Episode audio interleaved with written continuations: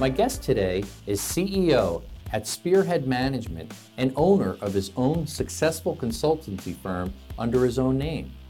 JD is an author, researcher, lecturer, and speaker on cybersecurity, artificial intelligence, blockchain, industrial automation, IoT, and startup advisory board member and brand ambassador for various startups and corporations.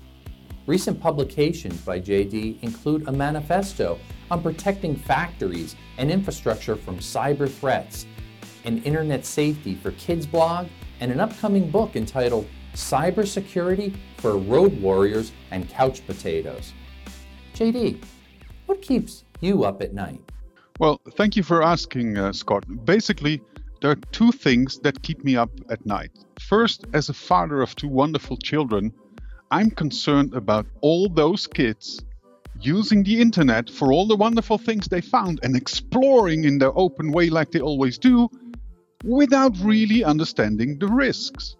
And now, as a parent myself, and I'm even an expert uh, on the cybersecurity topics, I have problems explaining to my own children what to do, what not to do, what is different, what is different, what is risky, um, what are the dangers? Because they do things entirely different than I do. They have entirely different interests for the internet.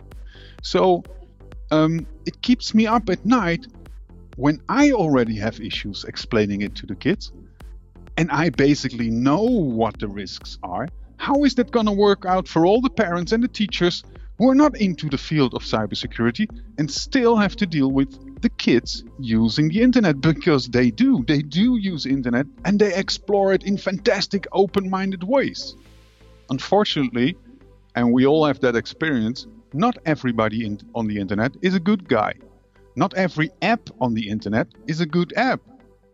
Right? So that keeps me up at night and that's what I've been working on the last 5 years building a program to help parents and teachers explain it. And we continue to learn more. And the coolest thing is, we learn from the kids because they tell us exactly, I did understand that, but also, I have no clue what you're talking about.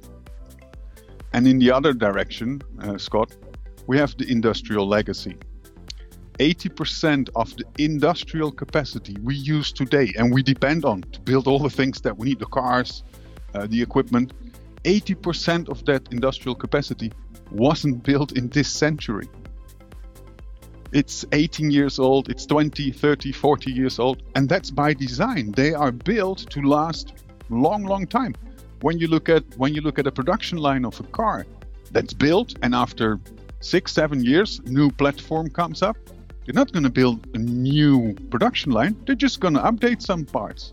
If you look at a pipeline that's built for 20 years, minimum because that's a very high investment. And stuck away in those um, in, in those industrial equipment are controls, PLCs, industrial controllers, industrial PLCs, uh, industrial PCs, and they're hooked up to a network to collect some data. So the MES is collecting data from the plant floor data collection, and the ERP is collecting data from from the MES but not with a security design. That was never part of the equation because all those problems and risk didn't exist in the previous century. They're still there and they're still connected. And on top of the famous connectivity, we have interconnectivity, things connected to a couple of other ones and, and providing important information and important data and, and we automate stuff and we make life easier for the people working in the factories and in the plants. That's great but still no security by design. And that keeps me up at night because what we still see is that most companies have this philosophy that it's okay as long as it, as it is behind the firewall. Now, we all know the firewall is a single line of defense. And we can write books, the two of us, about how to fool that firewall. And it can be as simple as an encrypted connection between something within the network and something outside of the network, and the firewall is put out of play. But still, the security of those factories is based on a firewall protecting the production network from the internet. Now, from my vantage point, and I think you have the same experience, it's not a question if it's going to happen. It's just a matter of when it is going to happen.